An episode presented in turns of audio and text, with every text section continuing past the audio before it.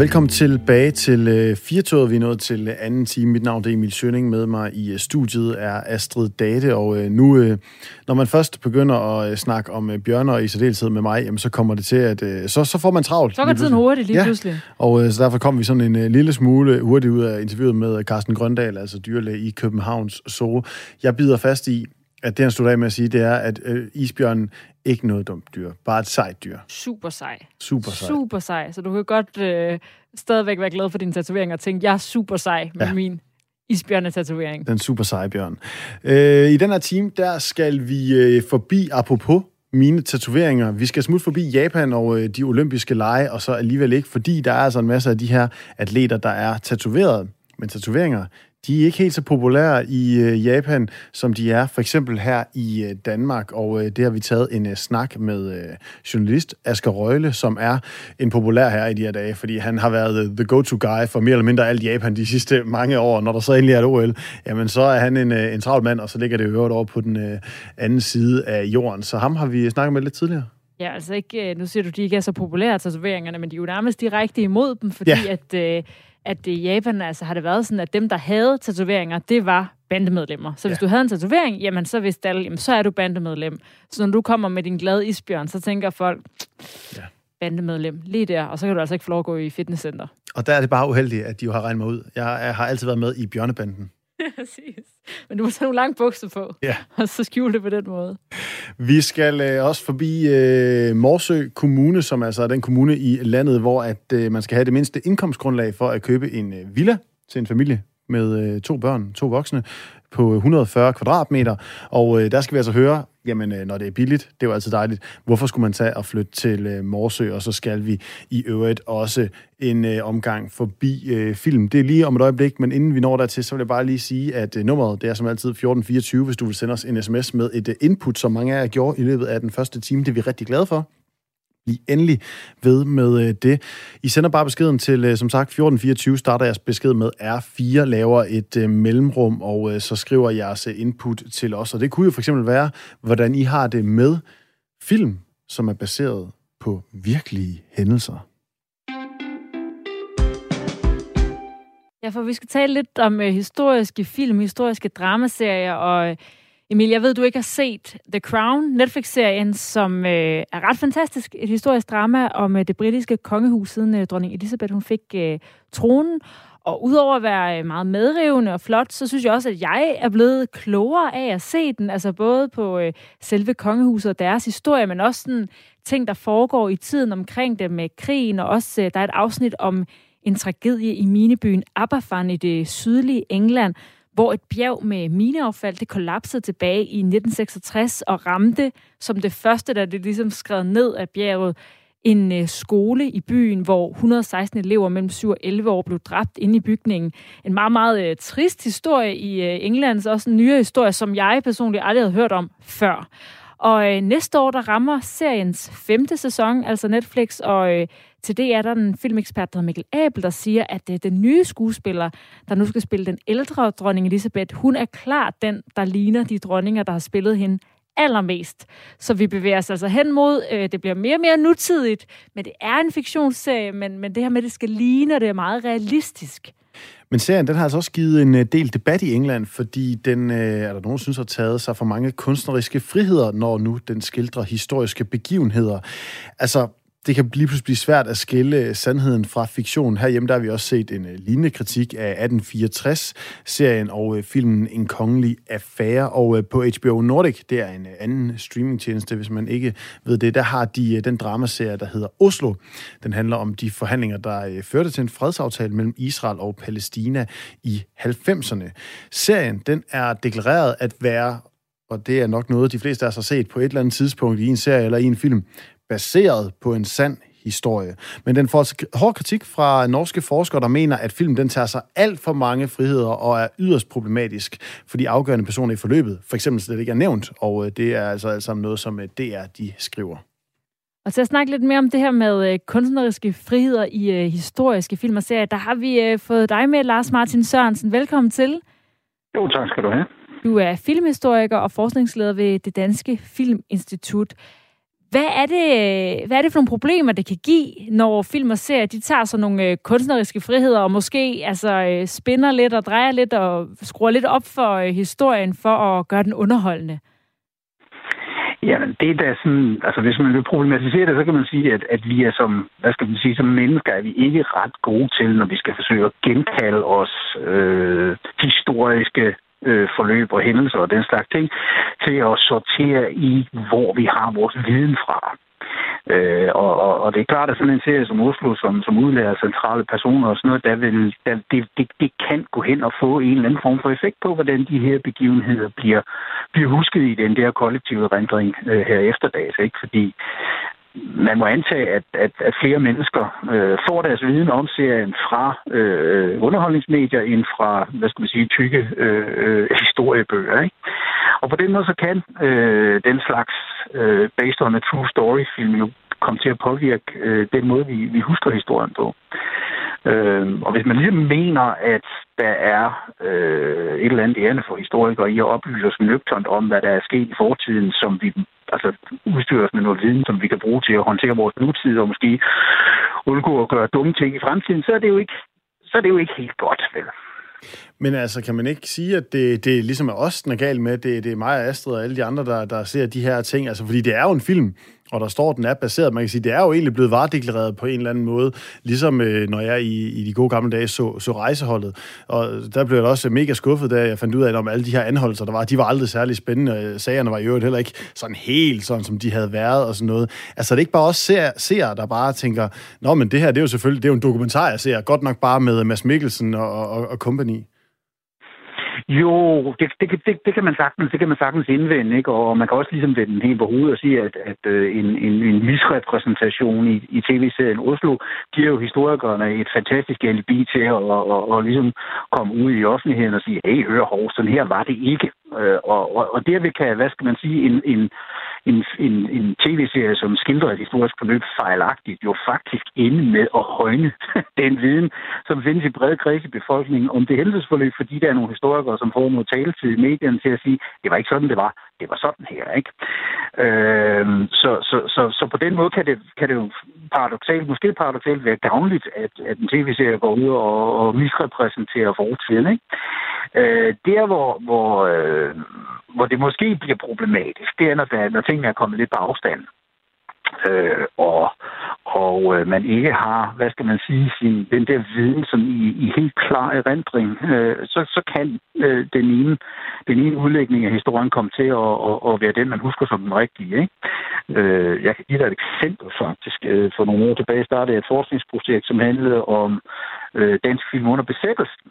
Og, og, og der kunne jeg huske øh, at have set eller have læst om øh, øh, nogle hændelser, hvor, hvor nogle øh, sabotører gik ind i en biografsal og, og stoppede forestillingen og stjal filmrullene, fordi det var en tysk film og sådan noget. Ikke? Øh, og det forløb, som jeg mente at huske som, som noget, jeg havde læst om, var faktisk en, en sekvens i Matador. Ikke? øh, og der kan man sige, der går, der går den der øh, fiktive repræsentation, den går så ind og, og, og i mit hoved, og jeg er, er vant til at arbejde med det her fagligt, og, og bliver det, jeg husker som, som noget, der, der er faghistorisk korrekt. Og, og det fortalte jeg jo så en eller anden journalist, øh, at, at det havde jeg set, og så, så kom jeg til at tænke efter og tænke, shit, det, det, det, er, det er en scene for matadorerne. Øh, så, så, så det er en, hvad skal man sige, det er en, en limpind, jeg selv har hoppet på, ikke selvom jeg bestræber mig på at arbejde øh, bevidst og kritisk historisk med, med, med, Øh, med filmhistorien. Ikke? Øh, og, og det fortæller jo noget om, at, at øh, vores hjerner er ikke helt gode til at, at, at, at ligesom sondre imellem, hvad, hvad, hvad vi har oplevet inden for et fiktionsunivers, og, og hvad der burde være nogenlunde faktuelt korrekt. Ikke? Nej, nu, nu nævner du selv Matador. Altså, jeg, kan, jeg tænker, at det må næsten være det tætteste, vi kommer på sådan en bred øh, altså bredt, ikke læst i det selv, men bredt set dansk enklubadi over den her historieperiode. Altså noget, som utrolig mange danskere har set, og som du præcis selv siger, jo har meget større sådan øh, folkelig øh, appel end nogen som helst historiebøger. Altså er der simpelthen også film og, og serier sådan noget, der til sidst vil komme hen og blive, hvad kan man sige, øh, definerende ud fra, hvordan vi kan se vores egen historie? Altså, det, det, det, det, er jo, det er jo noget, man kan spekulere over, ikke? Fordi det, det går jo ikke an at ligesom postulere, at det er noget, vi kan vide. Fordi vi kan ikke gå ind i, i hovederne på folk og, og finde ud af, hvor de har deres primære viden om besættelsestiden fra, for eksempel. Eller hvor de har deres primære viden om Struensee, altså hovedfiguren Mads Mikkelsen i en kongelig affære, ikke? Øh, men men et, altså, jeg, jeg vil godt tillade mig det gæt, at, at øh, kunne man kravle ind i hovederne på, på den danske befolkning og finde ud af, hvor vi har øh, øh det meste af vores såkaldte viden om, om den fortid, der udspillede sig i, i 1930'erne og 40'erne fra, så, så øh, vil det være mit gæt, at der står massador på, på, på rigtig meget af ophavsretten til, hvad vi går og tænker og forestiller os om, om den periode i Danmarks historie. Øh, og, og, og så bliver det selvfølgelig ikke uvæsentligt, at den øh, fremstilling, som, som bliver lavet i sådan nogle based on a true story serie og, og film, at det forholder sig nogenlunde inden for, for skiven, vel? Men kan man sige, at det, at det trods alt er bedre, at vi som danskere ved noget om vores historie, og så, okay, så var den der begivenhed måske ikke helt rigtig, men det kunne den måske have været, end at vi ikke ved noget? Det synes jeg sagtens, man kan argumentere for, ikke? fordi det, som, som øh, ja, du har selv skildret i dit oplæg her, det er, at du pludselig ved en masse om, eller ved noget om, om engelsk historie, om, om den der skrækkelige ulykke, og, og, og, og du ved også noget om, hvordan det britiske kongehus forholdt sig øh, under krigen, og, og, og, og så er der så nogen, der går ud og siger, hey, det er ikke korrekt. Og det ved du så også. Og, og din interesse her, jamen, den er jo blevet ansporet af, af fiktionshistorien, ikke? Øh, den er jo ikke blevet ansporet af, at du pludselig synes, det er vildt spændende at finde ud af, hvordan øh, dronning Elisabeth har levet og, og betet sig igennem flere årtier. Vel? Det, det, det er jo sådan set forholdsvis utænkeligt, at du skulle samle den interesse op sådan fuldstændig out of the blue, ikke? Så, så, så, så, så, så de der serier, som ofte bliver så kritiseret, de der historiske film, som ofte bliver så kritiseret, er i virkeligheden dem, der i første omgang skaber en interesse, eller kan være dem, der i første omgang skaber skaber en bred folkelig interesse for en eller anden historisk hændelse. Og det, det skal man ikke kæmpe sig af, vel? Øh, det giver jo også historikerne en lejlighed til at komme ud og, og sige, hovsa, det passer ikke, det der, vel? Ja, fordi man kan, så, også se, øh, man kan også se det her med, at, at, øh, de, folk de begynder at kalde det Netflix-effekten. Altså, så kommer der uh, The Queen's Gambit, som så handler om skak. Så begynder hele ja. verdens befolkning lige pludselig at interessere sig for skak. Uh, altså det der med, som du selv siger, når der kommer det her øh, med sådan, du ved, historisk kontekst og, og historisk fokus, en film eller en serie eller et eller andet, der når mega bredt ud, jamen så kommer der jo et fokus, og så er der jo ja, en masse, der kan, øh, hvad hedder det, rette op på de fejl, der måske er. Er, det, er vi derude, hvor vi måske bare i stedet for skal overveje at finde på et nyt prædikat, vi kan sætte på de her, i stedet for at sige bygget på virkelige hændelser eller inspireret af virkeligheden, finde et eller andet, hvor vi ligesom kan sætte det der underholdning, der er noget, der er sandt, prøv lige at gå på Wikipedia bagefter.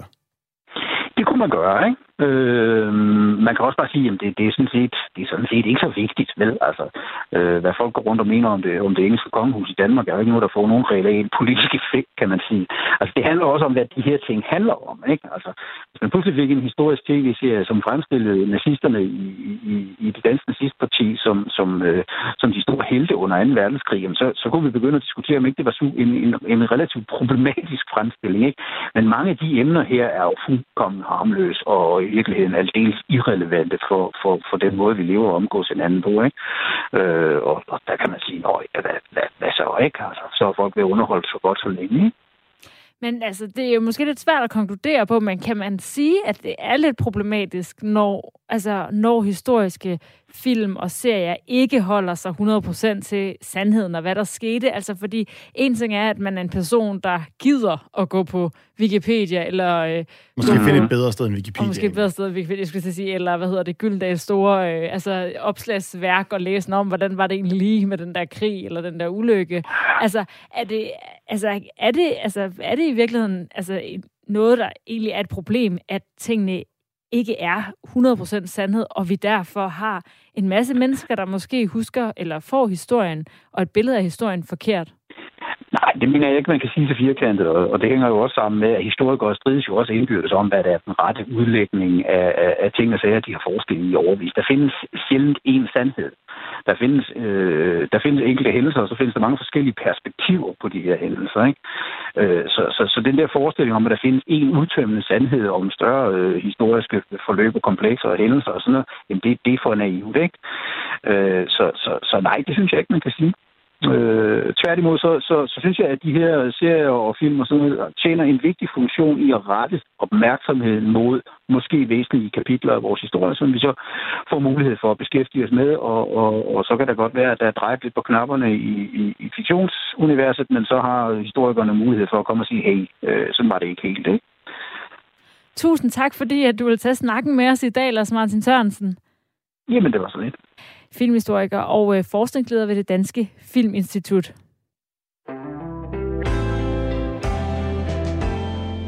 Altså jeg må også sige, at jeg er jo også en øh, kæmpe sokker for det der med øh, based on a true story. Det behøver ikke engang være sådan i, i, i lang historisk kontekst. Altså hvis jeg kan finde en eller anden, der handler om en, en, en skoleklasse over i USA, eller, eller en eller anden, der har haft det svært, og så, øh, så klarer de sig tit godt, så bliver man sindssygt glad at gå ind. Og så sker det nemlig, så går man ind og googler bagefter, nå okay, han så slet ikke sådan der ud. Han, altså, hallo. Og det var faktisk, altså, moren lignede selv, slet ikke Sandra Bullock. Og så læser man videre, ej, så har der været alle mulige kontroverser, og nogen har beskyldt dem for, at det var med urent trav og alt sådan noget. Så altså, der er jo noget rigtigt der med, hvis man synes, en historie er god og spændende, jamen så dykker man jo også ned i den, når man, altså, der, altså det kender vi jo alle sammen godt, når man sidder og ser Netflix. Det sekund, der kommer, hvad hedder det, øhm, der kommer rulletekster på, og Netflix foreslår, vil du hellere se Gulli Gris i stedet for, jamen så er det op med telefonen, og så er det ind, og så sidder man jo allerede og researcher på det, man lige har set. Men så er der jo også en udvikling i, at for eksempel med The Crown, som vi startede med at snakke om, at der, der ligner, altså hvis du ser billederne af skuespillerne, og så billederne af de rigtige personer, de ligner uhyggeligt meget, og de har jo gjort, og det er det samme tøj, og de har øvet deres øh, måden, de går og står på. Altså, det er virkelig, øh, altså, det, det bliver så realistisk. Altså, fordi en ting er, det er næsten, jeg vil sige, det er nærmest bedre, hvis det jo er nogle helt andre personer, der ser helt anderledes ud, for så er det meget tydeligt, at okay, men det her, det er en fortolkning af det, og det her, det er netop fiktion, men det her med, at det begynder at blive sådan en, når man føler lidt, man ser noget dokumentarisk på film, at, at så kan det være, at man lidt mere tager det ind og lidt glemmer den der baseret på en sand historie, at man alligevel skal tage tingene med et grænsalt eller to, eller gider google noget bagefter. Vi er, vi er, vi er meget tæt på, at øh, man med computergrafik bare kan få øh, Winston Churchill til bare selv faktisk at spille sig selv. I, i Nå ja, det har vi endda snakket om i programmet, at øh, det kommer. Så behøver vi slet ikke øh, de skuespillere længere.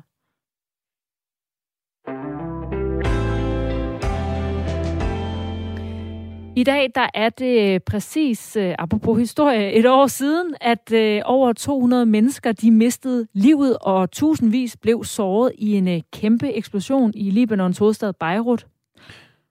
Og her et år efter, der mangler libaneserne stadig svar på, hvem der havde ansvaret for den her mængde ammoniumnitrat, der var blevet efterladt på havnen helt tilbage fra 2013, og som man siger ligesom, eller som udløste eksplosionen. Og øh, der er altså en, øh, altså en øh, sådan en idé om, at det er nogle ledende embedsfolk, der har svigtet og ikke har fået gjort noget ved det, og de har fået en masse heads up, at det, det lå her, det skulle gøres noget ved, det var farligt, og det er ikke blevet gjort. Der er blevet sat en undersøgelse i gang nu for ligesom at placere ansvaret, og her et år efter, der er, ikke, øh, der er det ikke kommet nogen vegne med dem overhovedet, og det har gjort rigtig mange øh, libanesere vrede, selvfølgelig, fordi det har jo været en, øh, en meget tragisk begivenhed i Beirut. I morges der talte vores øh, kollega Stine Krummernd Dragsted i øh, Radio 4 Morgen med øh, Tina Søndergaard Madsen. Hun har boet i Libanon i tre år og arbejder for en stor international organisation, og hun var jo selv til stede i Beirut for et år siden og oplevede eksplosionen på egen krop. Jamen, øh, jeg arbejdede hjemme den dag, øh, som rigtig mange andre gjorde i, i Beirut og i Libanon på det tidspunkt, fordi der var, der var lockdown. Øhm, og jeg boede på det tidspunkt boede jeg omkring øh, 400-500 meter fra havnen og havde sådan relativt øh, direkte udsyn øh, ned til havnen fra min altan. Øhm, så, øh, så da der ligesom begynder sådan at være komme røg op fra den her lagerbygning nede i havnen, der går jeg sådan lidt frem og tilbage fra min stue til min altan og, sådan, og, og ser på, hvordan det udvikler sig. Jeg kan godt se, at det udvikler sig ret kraftigt. Øhm, øh, ja, og... Yeah. Øh, og, og hvad, altså, hvad skete der for dig selv? Kom, kom du til skade?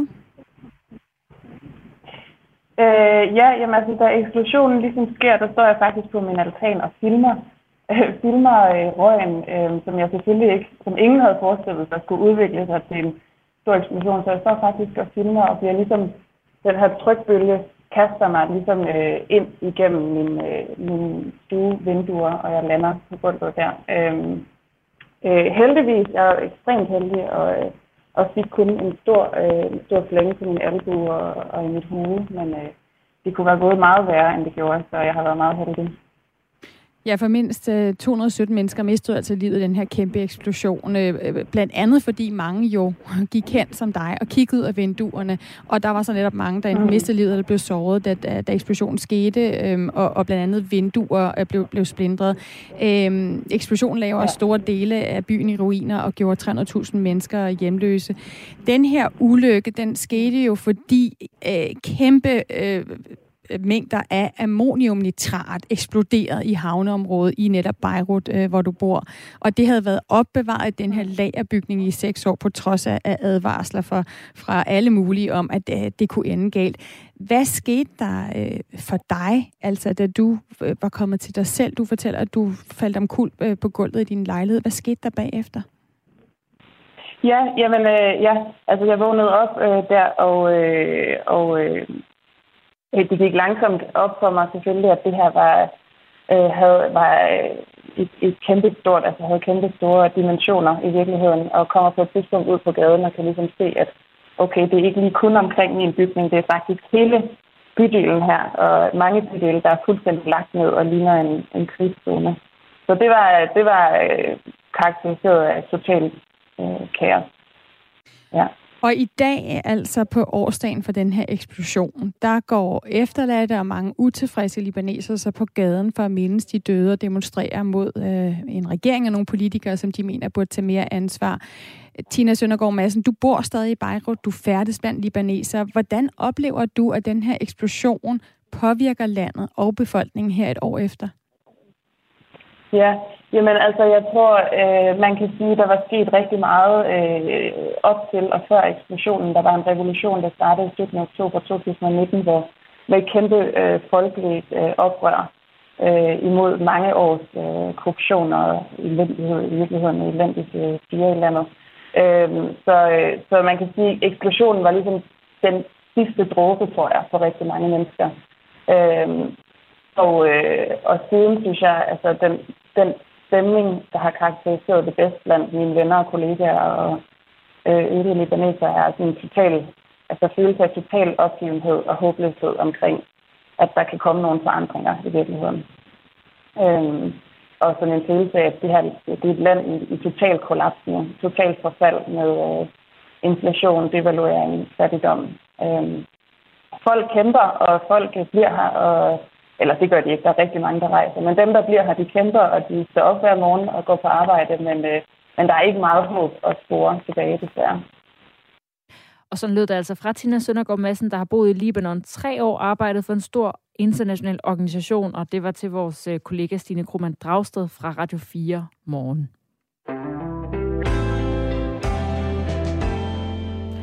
Og nu er der øh, helt tomt på øh, det her manus, jeg har liggende foran mig. Ja, det er fordi, at jeg lige været hen og hentet min øh, egen computer, som jeg satte mig over i et hjørne, og gemte mig med lidt tidligere for at kunne finde dagens hovedpersoner. Det er altså her, hvor at øh, Astrid i dag, nogen, altså i morgen, der er det mig, skal øh, forsøge at gætte, hvem dagens hovedperson er. Det er altså en øh, person, der øh, har øh, fyldt rigtig meget i øh, mediebilledet, og... Øh, så kan vi jo se, jamen har man fulgt godt nok med i, øh, i mediebilledet i øh, dag. Og hvis der er nogen af jer derude, der sidder og tænker, jeg ved, hvem det der er, og er hurtigere end Astrid, jamen så skriver I bare ind på øh, 1424, starter jeres besked med R4, laver et mellemrum, og så sender den ind til mig. Så kan jeg se den her over, så får hun heller ikke nogen hjælp. Og Astrid, jeg tænker bare, jeg vil starte med at sige, at dagens hovedperson har haft det samme job de sidste 10 år.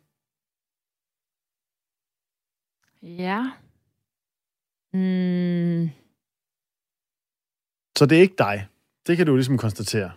Nej. Er det Obama? Nej. Nej. Obama, der i øvrigt øh, fylder...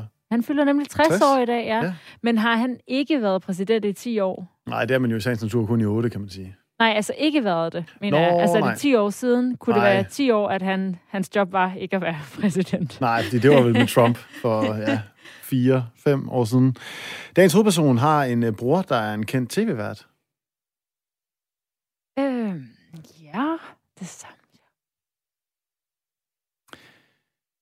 Dagens hovedperson var faktisk sådan lidt af en rockstjerne under øh, coronapandemiens start.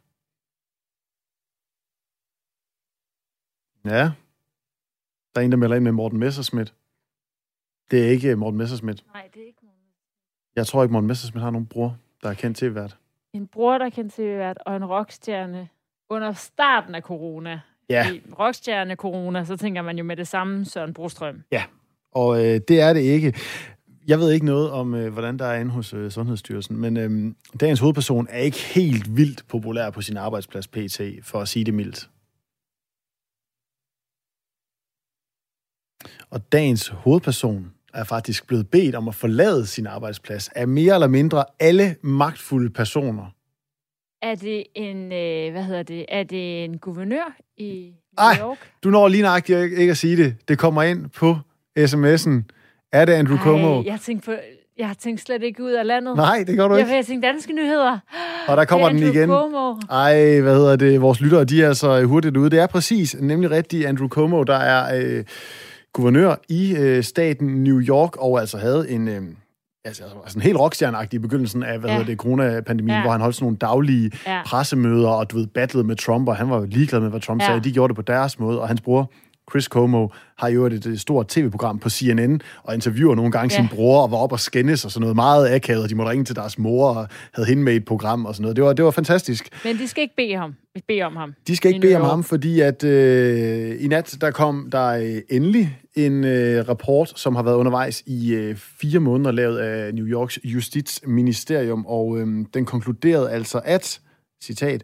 Guvernøren har seksuelt forulæmpet en række tidligere og nuværende ansatte i delstaten New York ved blandt andet uønsket og ikke gensidigt at berøre dem, ligesom han også har udtalt på en seksuelt krænkende måde, og på den øh, måde skabt et fjendtligt arbejdsmiljø for kvinder, og det her det har jeg fundet inde på øh, DR.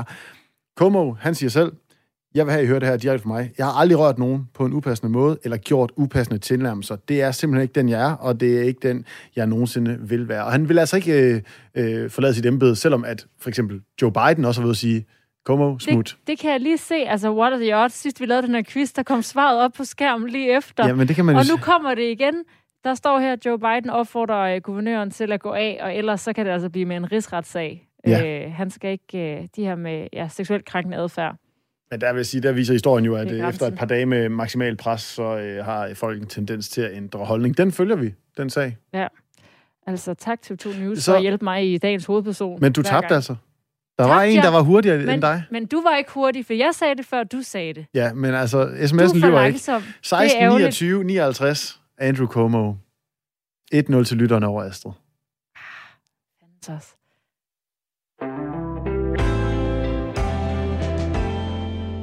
Her den anden dag, der øh, sad jeg på Instagram, og der faldt jeg over et opslag fra Associated Press, hvor øh, de havde samlet sådan en collage af flere forskellige OL-atleter. Og øh, det tog mig lige lidt tid at regne ud, hvad har de her mennesker til fælles. Der var nogen fra svømning, der var nogen fra atletikken, der var nogen fra basketball, der var en bryder, der var alt muligt. Og de var alle, umiddelbart alle sammen fra forskellige lande. Øh, så gjorde jeg det, som jo altid er kedeligt, nemlig at læse, hvad det handlede om. Øhm, og øh, det viste sig, at, øh, at det, det handlede om, var deres tatoveringer. Øh, og det tænker jeg slet ikke over, fordi jeg er vant til at se tatoveringer hele tiden, så det skænkede, jeg skænkede det egentlig overhovedet ikke en tanke. Det viser sig så åbenbart, at japanerne, meget til min overraskelse, er ikke så store fans af tatoveringer, som i overhovedet ikke.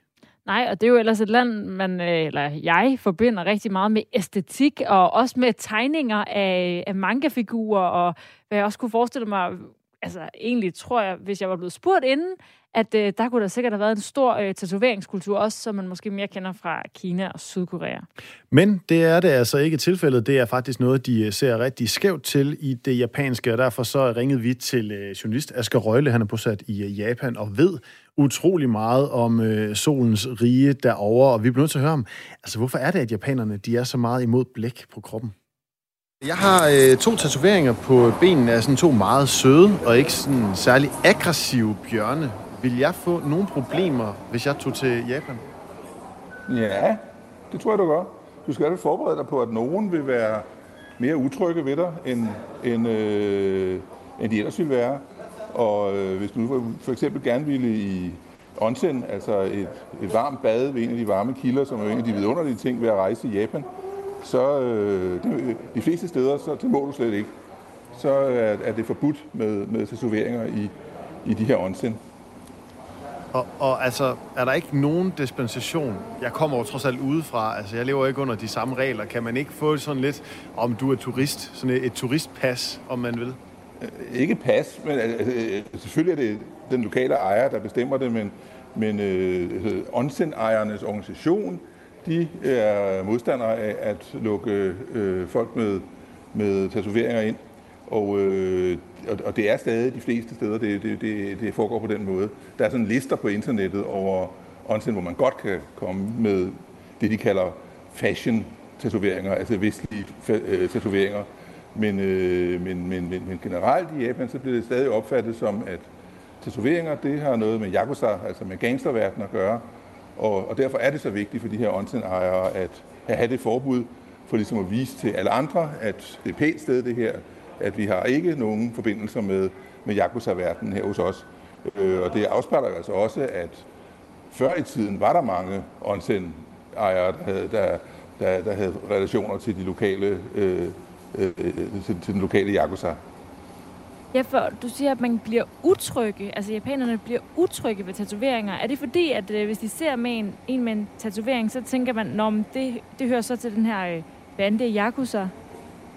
Det er, det er mange bander, men, men ja, det er øh, den association, man får, og det er ikke øh, det, og, og det er meget almindeligt. Altså det er måske især den ældre generation, men det er ikke kun den ældre generation. Det er øh, alle, øh, folk i alle generationer, der synes, at ah, det er ikke helt sådan godt tilpas med det. Man ser det ikke ret tit øh, blandt, øh, blandt japanere. Øh, for eksempel i Korea er, er, er, er fashion-tatoveringer blevet meget almindelige blandt, blandt unge mennesker.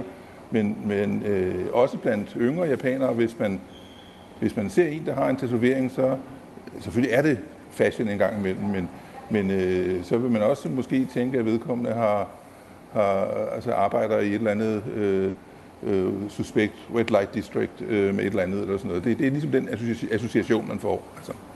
Og øh, hvis vi nu vender tilbage til det, jeg bedst kan lide at snakke om, nemlig mig selv, altså, så er det jo lidt en øh, streg i regningen, det her. Jeg glæder mig til, at jeg øh, forhåbentlig snart skal, øh, skal til Japan. En ting er, okay, så kan man ikke komme ind i de her onsen, for eksempel. Og jeg, der er også nogle andre steder, jeg kan se, at man ikke, man ikke kan få lov til at komme ind. Men vil man kunne opleve, at folk kigger skævt til en, når man for eksempel bare går på gaden, eller er det mere i forhold til sådan forskellige etablissementer? Jo, altså, øh, øh, øh, øh, folk, japanere er diskrete med det, men, men, og japanere er i forvejen sådan ret øh, øh, øh, reserveret, og det, man kan få et virkelig godt forhold til det, når man lærer dem at kende, men lige i første, i første, i første møde kan man godt være meget generet og reserveret, og det vil de nok være endnu mere over for, øh, for folk, der kommer med, med, øh, med tatoveringer. Det, det, det, det, det tror jeg, man, man, man, man må indstille sig på. Altså, der er jo, øh, hvis du går hen i den lokale øh, der er sådan kæder med matasbutikker, og der øh, er der, øh, i hvert fald da, da, da der kom mange turister til Japan indtil for et andet år siden, så, så var der god handel i og, og sådan nogle store plastre, som man så kunne øh, købe og, og, og placere ovenpå det.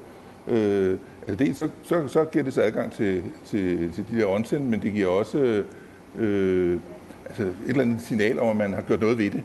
Altså, øh, jeg har som rejseleder arbejde, øh, haft flere unge danskere med, som var rigtig, rigtig kede af, for det vidste de ikke hjemmefra, at de, at de ikke kunne komme øh, i, i onsen, hvor, hvor vi har været ude og, og købe plaster sammen. Og så, så altså, det handler på en eller anden måde også om respekt. Altså en ting er, at man har dem, men hvis man så viser, jeg ved godt, at det er øh, ikke øh, god kutume her, at øh, have synlige tatoveringer, så jeg dækker dem, så er det egentlig okay? Meget mere okay, ja.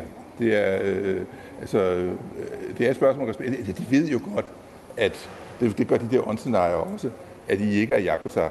Men, men, men, øh, men, men, men, men der er sådan en, når man har en regel, så skal den også holdes.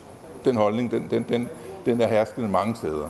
Øh, det, altså, det forskyder sig, og, og, og de der lister over øh, åndsen, hvor man godt kan have tatoveringer, de, de bliver længere, men, men, øh, men det almindeligste er stadig, at, at, at det må man ikke. Og, og hvor ofte, altså nu tænker jeg, når det er så, øh, når det er så koblet sammen med det her Yakuza, så, øh, så tænker jeg, at, at, at man alligevel må tænke noget, når man så ser en, en japaner med tatoveringer. Altså hvor ofte ser du en, en japaner med, med tatoveringer, og hvad tænker du, når du ser øh, sådan en? Ja, altså øh, det, det, det, ser man ikke ret ofte. Øh, og jeg tænker da også, øh, kan vide om vedkommende øh, er Yakuza, eller, eller har en, øh, i hvert fald har et eller andet øh, relation til, til et job, eller har haft øh, et job i, i, i et af de mere lyssky kvarterer i byen. Øh, fordi det er, det, det er normalt den mest typiske forklaring. Altså det er, det er, det er relativt få almindelige unge, der er begyndt at have, have, have, have tatoveringer bare som, som, øh, som pynt eller som, som mode. Men det kommer egentlig også lidt bag på os, øh, da vi sådan fandt ud af det, fordi Japan jo også er et land, som øh, jeg i hvert fald forbinder rigtig meget med tegninger, altså tegneserier og mangafigurer og altså sådan japanske motiver og kunst, at, at, at det, at tatoveringer så ikke en del af den tradition, eller ikke er blevet det, at de stadigvæk holder fast i det. Altså det virker egentlig øh, sådan lidt gammeldags i forhold til, hvor et moderne land, jeg forbinder Japan med at være. Japan er, meget, er gammeldags på mange punkter. Men altså, altså der er øh, selvfølgelig en, en, en tradition, som øh, også for meget flotte tatoveringer, øh, som, som har sit, sit, sit øh, som øh, kommer fra Japan. Øh, det er ikke en elgammel tradition. Altså der var Ainu-folket, der ligger helt op nordpå, de har altid tatoveret sig selv, men, men almindelige japanere, der har det været lidt op og ned, og det har ikke været særlig almindeligt gennem historien. Øh, så var der en tradition i, i, i det, der hedder Edo-perioden fra 1600-tallet og et par århundreder frem, øh, for øh, denne her, øh, det, det, det, der hedder Ilesumi, som er øh, øh, altså en, en, en kunstform, hvor man, hvor, hvor man udsmykker sin krop. Øh, men også dengang var den i høj grad forbundet med, at det var lige på det tidspunkt, hvor bysamfund overhovedet begyndte at blive skabt. Øh, øh, det var forbundet med de, de forlystelseskvarterer, som så også blev skabt, samtidig med byerne, øh, byerne blev til. Øhm, og så nogle bestemte faggrupper. Altså, der var en tradition for brandmænd, at de øh, alle sammen var tatoverede osv. Øhm, øh, så, så i slutningen af 1800-tallet, hvor det hele skulle moderniseres og blive så vestligt, så, øh, så blev det decideret forbudt at være tatoveret øh, i Japan. Øh, og det blev først tilladt igen efter krigen, da den amerikanske besættelsesstyrke øh, øh, sagde, sådan nogle forbud kan man ikke have, men det har stadig den her, det her ry for at være, have noget at gøre med, med den kriminelle verden, den, øh, noget ulovligt. Det er meget sjovt. Det kan godt virke som om, at det her med tatovering er noget, som øh, den øh, udfrakommende verden i den grad prøver at pålægge Japan, altså amerikanerne, siger, det kan I ikke have det her øh, forbud. Og mm. hvis man nu bare øh, altså er hos en tatovør, jamen altså, mængden af japansk inspirerede tatoveringer er jo voldsom. Altså, der er masser, der har øh, alle mulige tegn, og der er øh, køjfisken, og der er de her masker og alt sådan noget. Det virker meget paradoxalt, det der med, at øh, japanske tatoveringer, det er kæmpestort i hele verden, Bare ikke lige der, hvor det rent faktisk i godsøjne burde komme fra. Ja, I, I ved mere om, hvor stort det er ude, ude, ude i verden, men det er klart, at der er et paradoks der. Fordi at man, øh, man, man, man, man, man altså nogle af de ting, du, du, du nævner der, har, har nok meget at gøre med, at traditionen har været meget mere tydelig i Kina. At traditionen jo altså også i, her i nyere tid har fået lov og, og har fået fri slag til at udvikle sig i Korea, end for eksempel i, i, i Japan. Men, øh, men ja, der er et paradoks der. Og øh, en af de ting, som jo gør, at øh, vi kommer til at snakke om det nu, Astrid, det er jo de olympiske lege. Ja, ja hvor du jo også øh, befinder dig, Asger. Ja. Fordi du sidder ved... Det er, øh, der er masser af sportsfolk, som jo øh, altså kommer fra resten, resten af verden og, og har masser af tatoveringer. Ham svømmeren, der har vundet en masse guldmedaljer fra USA, han er jo meget tatoveret. Øh, der er både nogle atletikfolk, og nu tænker jeg også, at jeg er i Sumo-stadion i dag, hvor der hvor der foregår boksning, der tænkte jeg, der ville også være nogen, men der var nu ikke noget særligt. Men altså, de er jo, altså, det er jo ikke noget nyt ved de olympiske lege. De er jo vant til, at sportsfolk, der, øh, også øh, fodboldspillere og baseballspillere, som kommer øh, fra udlandet og spiller på japanske hold, at, at de tit er, er øh, tatoveret, så man ved det godt. Øh, og, og, og det er vel en udvikling, men den går altså langsomt. Altså det er, det er virkelig ikke noget, som, som, som ret mange har, har mod på at begynde at eksperimentere, eksperimentere med selv. Selvom man, man måske ser, at nogle af ens helte, de, de, øh, de gør det. Så i Japan, fra det japanske synspunkt, der er det altså noget særligt, at der kommer sådan en amerikansk svømmer og er fuldt tatoveret, der får lov at være i en, øh, jeg ved ikke, hvor offentlig den pool er, men øh, at svømme, svømme med.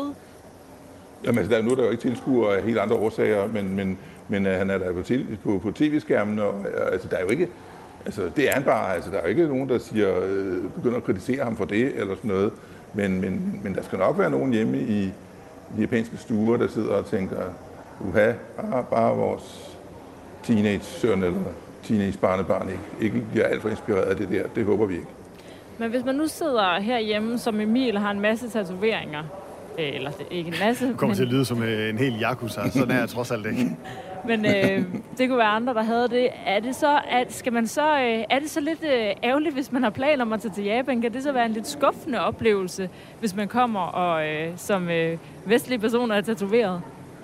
Nej, men altså, det kommer der på årstiden jo ikke. Men altså, hvis man, øh, man skal op, øh, det tror jeg også i, i, i vis udstrækning, man skal resten af andre steder i verden. Man skal lige tænke på, altså, i nogle situationer, hvor det er en god idé at dække til. Øh, og så er der altså det der problem med onsen, som virkelig er et, et, øh, en, en, øh, en, øh, en stor diskussion i turistverdenen herovre. Øh, øh, og, der, og, der, og der vil blive nogle, nogle særlige onsen for, for, altså der er jo mange, der kommer med tatoveringer, og der er, det er nærmest et marked i sig selv der. Øh, så det vil også blive, blive løst på en eller anden måde, men, men, men, men man skal vide det på forhånd.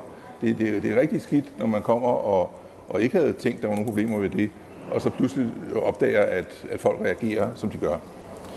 Så lød det altså fra øh, dig, Asger Røgle, journalist bosat i Japan, og lige nu i en gang på det nationale sumobryderstadion, hvor du er til OL i boksning, og det var altså tre lokationer samlet i en, altså derfor man mm. kan høre, at der er en masse, øh, hvad kan man sige, leben omkring dig.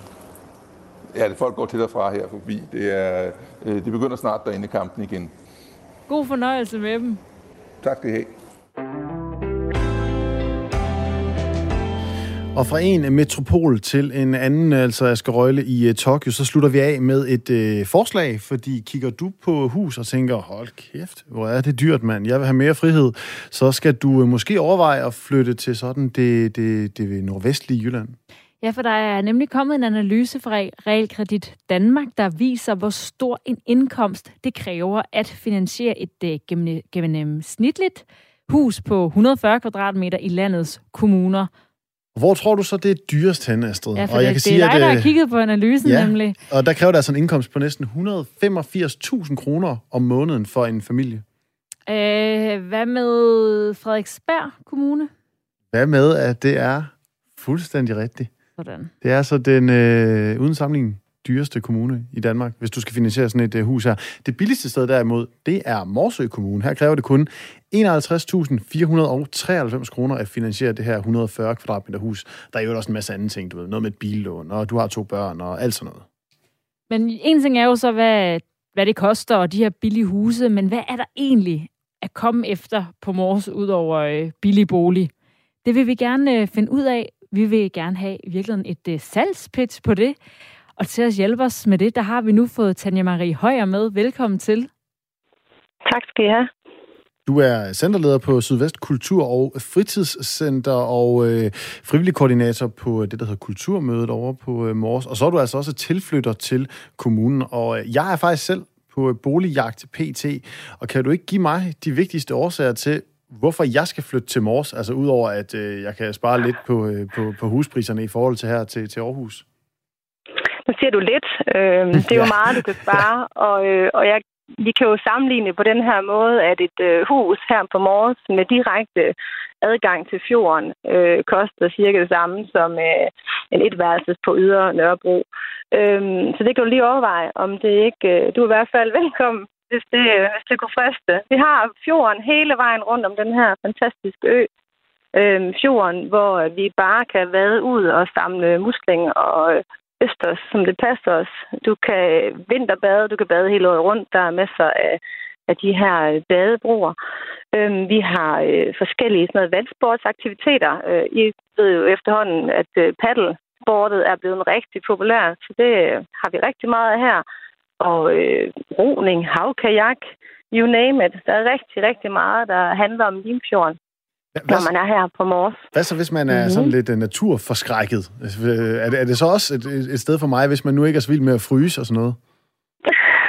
Jamen, det er jo godt, du, det er godt, du spørger. Det er jo lidt interessant, at man tænker, at herude i vandkants Danmark, der har vi ikke særlig meget kultur.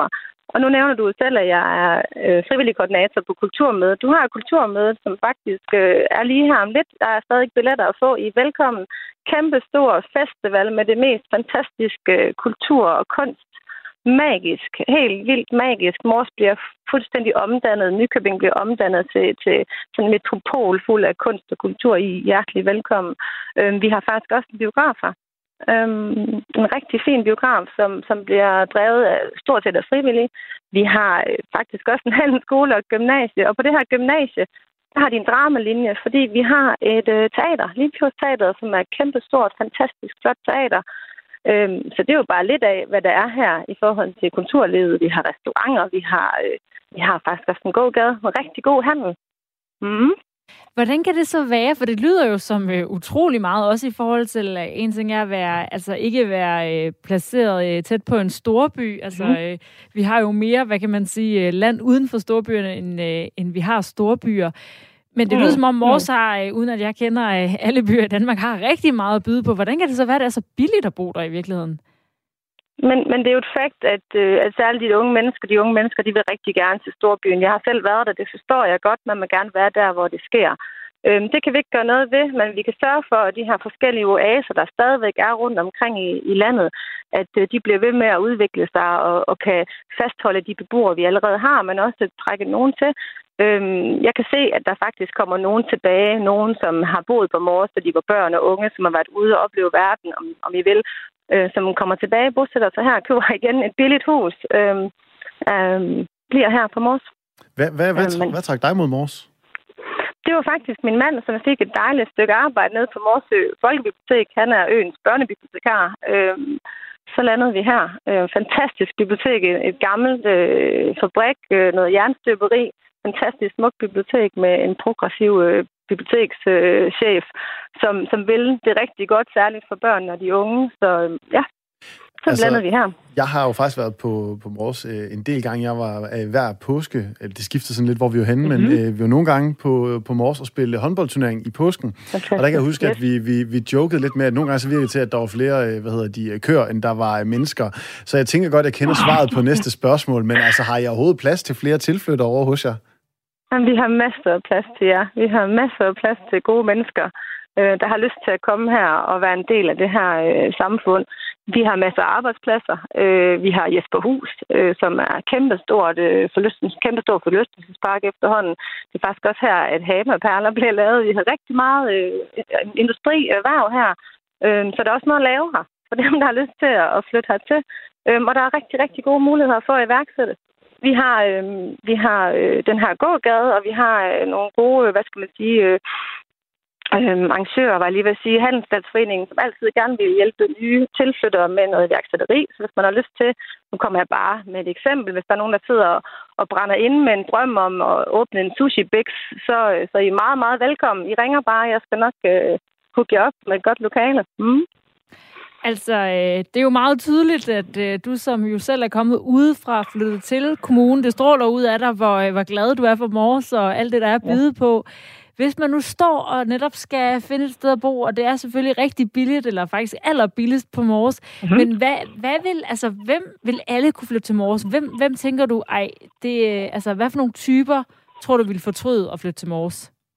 Men det kan jeg slet ikke forestille mig, at øh, man kunne finde på. Altså, Morsing beboerne er simpelthen så utrolig ordentlige og søde. Øhm, de er så behjælpelige og, og nærværende. Og jeg tror, at det er klart, hvis man kommer med sit københavneri og spræller lidt, så skal de lige, de skal lige se en lidt anden. Det, sådan er det jo også for mig og min familie øh, med nogle af vores idéer og de ting, vi, øh, vi interesserer os for. Men, men vi har ikke øh, på noget som helst tidspunkt ikke følt os velkommen. Tværtimod. Og ja, nu, øh, det lyder så uh, som om, at Astrid, du skal måske lige genoverveje dit uh, københavneri, hvis du uh, skal flytte Det skal derover. alle jo åbenbart. ja. Altså, uh, Tanja, nu lyder det som om, at de har sådan et utroligt, hvad hedder det, nært uh, sammenhold derovre. Altså, kan man godt komme mm. ind i det udefra? Jamen, du kan næsten ikke undgå det. Altså, øh, du kan næsten ikke undgå det, hvordan folk de øh, inviterer dig hjem til dem, og, øh, og jamen, i forhold til ens arbejdssituation også er behjælpeligt med at, at hjælpe med at finde arbejde. Og foreningslivet, som er kæmpe, kæmpe stort. Nu er jeg jo selv ansat i en halv betyder rigtig, rigtig meget det her halvsport med håndbold og gymnastik. Der er så meget foreningsliv her, og der er så meget frivillighed. Så, så man kan også sagtens komme her som, øh, som single og slå sig ned og, øh, og undgå at blive ensom, særligt de her, de her kolde, blæsende vintermåneder. Der er masser, masser af fællesskaber og masser at give sig til. Der er simpelthen mm-hmm. ikke nogen undskyldning for ikke at flytte til Mors, og øh, det, hvis vi alle sammen skal være der, så kan det godt være, at det bliver lidt trængt til sidst, men øh, nu det må vi se. Nej, heller ikke det. der er ja, ikke jeg noget, der, der, der, der er god plads. Der er god plads. Tusind tak, øh, Tanja Marie Højer, centerleder for øh, Sydvestmors Kultur- og Fritidscenter og øh, frivillig mm. koordinator for Kulturmødet, der er den øh, 19. til 20. august øh, her senere på måneden. Yes. Tusind tak, fordi du var med. Det er mig, der takker. Tak. Og altså, må man sige,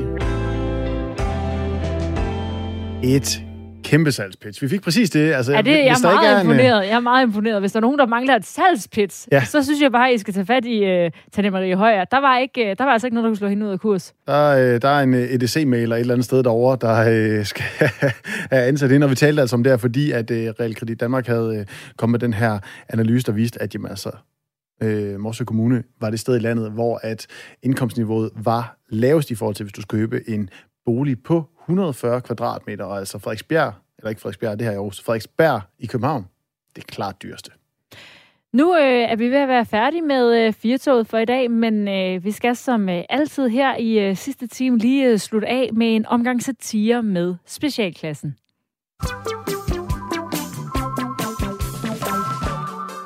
Du lytter til Specialklassen.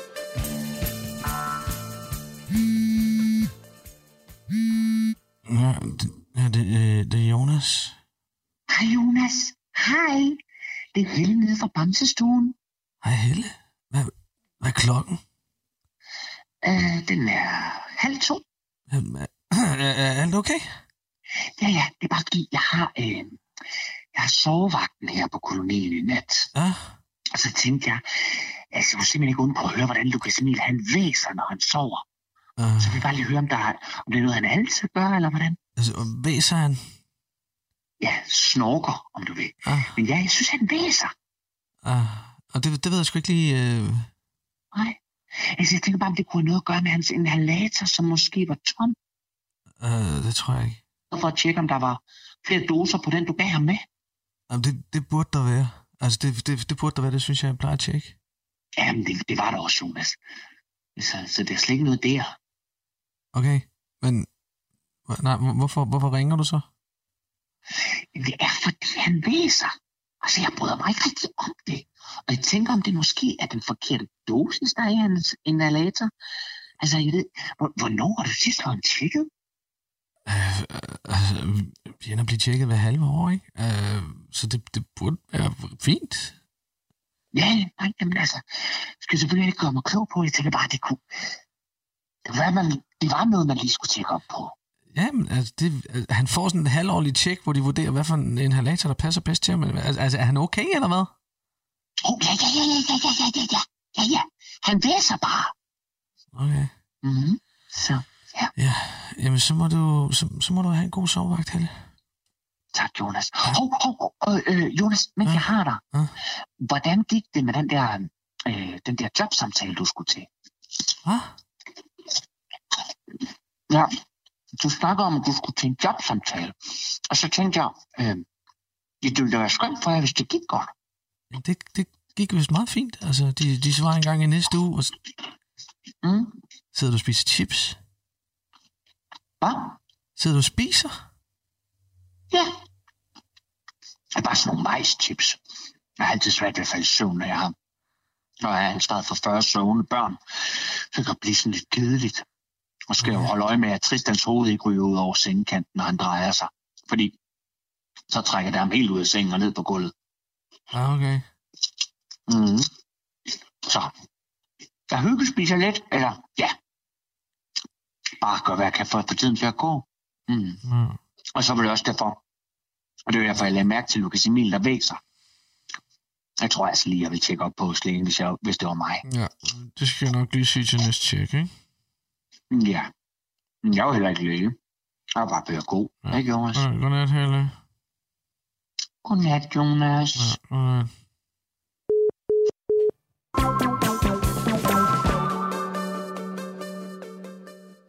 Og sådan var altså dagens omgang uh, satire fra specialklassen. En af dem, du uh, holder mest af, Astrid? Ja, fordi nu jeg har simpelthen begyndt at forstå konceptet med det her uh, satire, vi uh, spiller hver dag. Flot. ja, men altså, Ja, altså, det tog da også kun hvad? halvanden uge.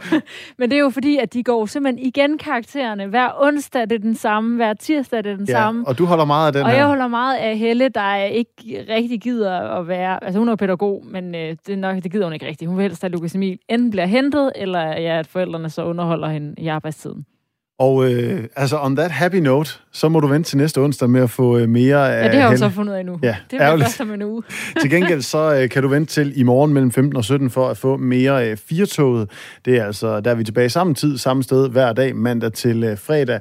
Vi er sommerværterne. Mit navn det er Emil Schønning med i studiet, også Astrid Date. Lige om lidt, der er der Comedy-kontoret, men først så får du lige nogle nyheder her på Radio 4. Klokken er 17.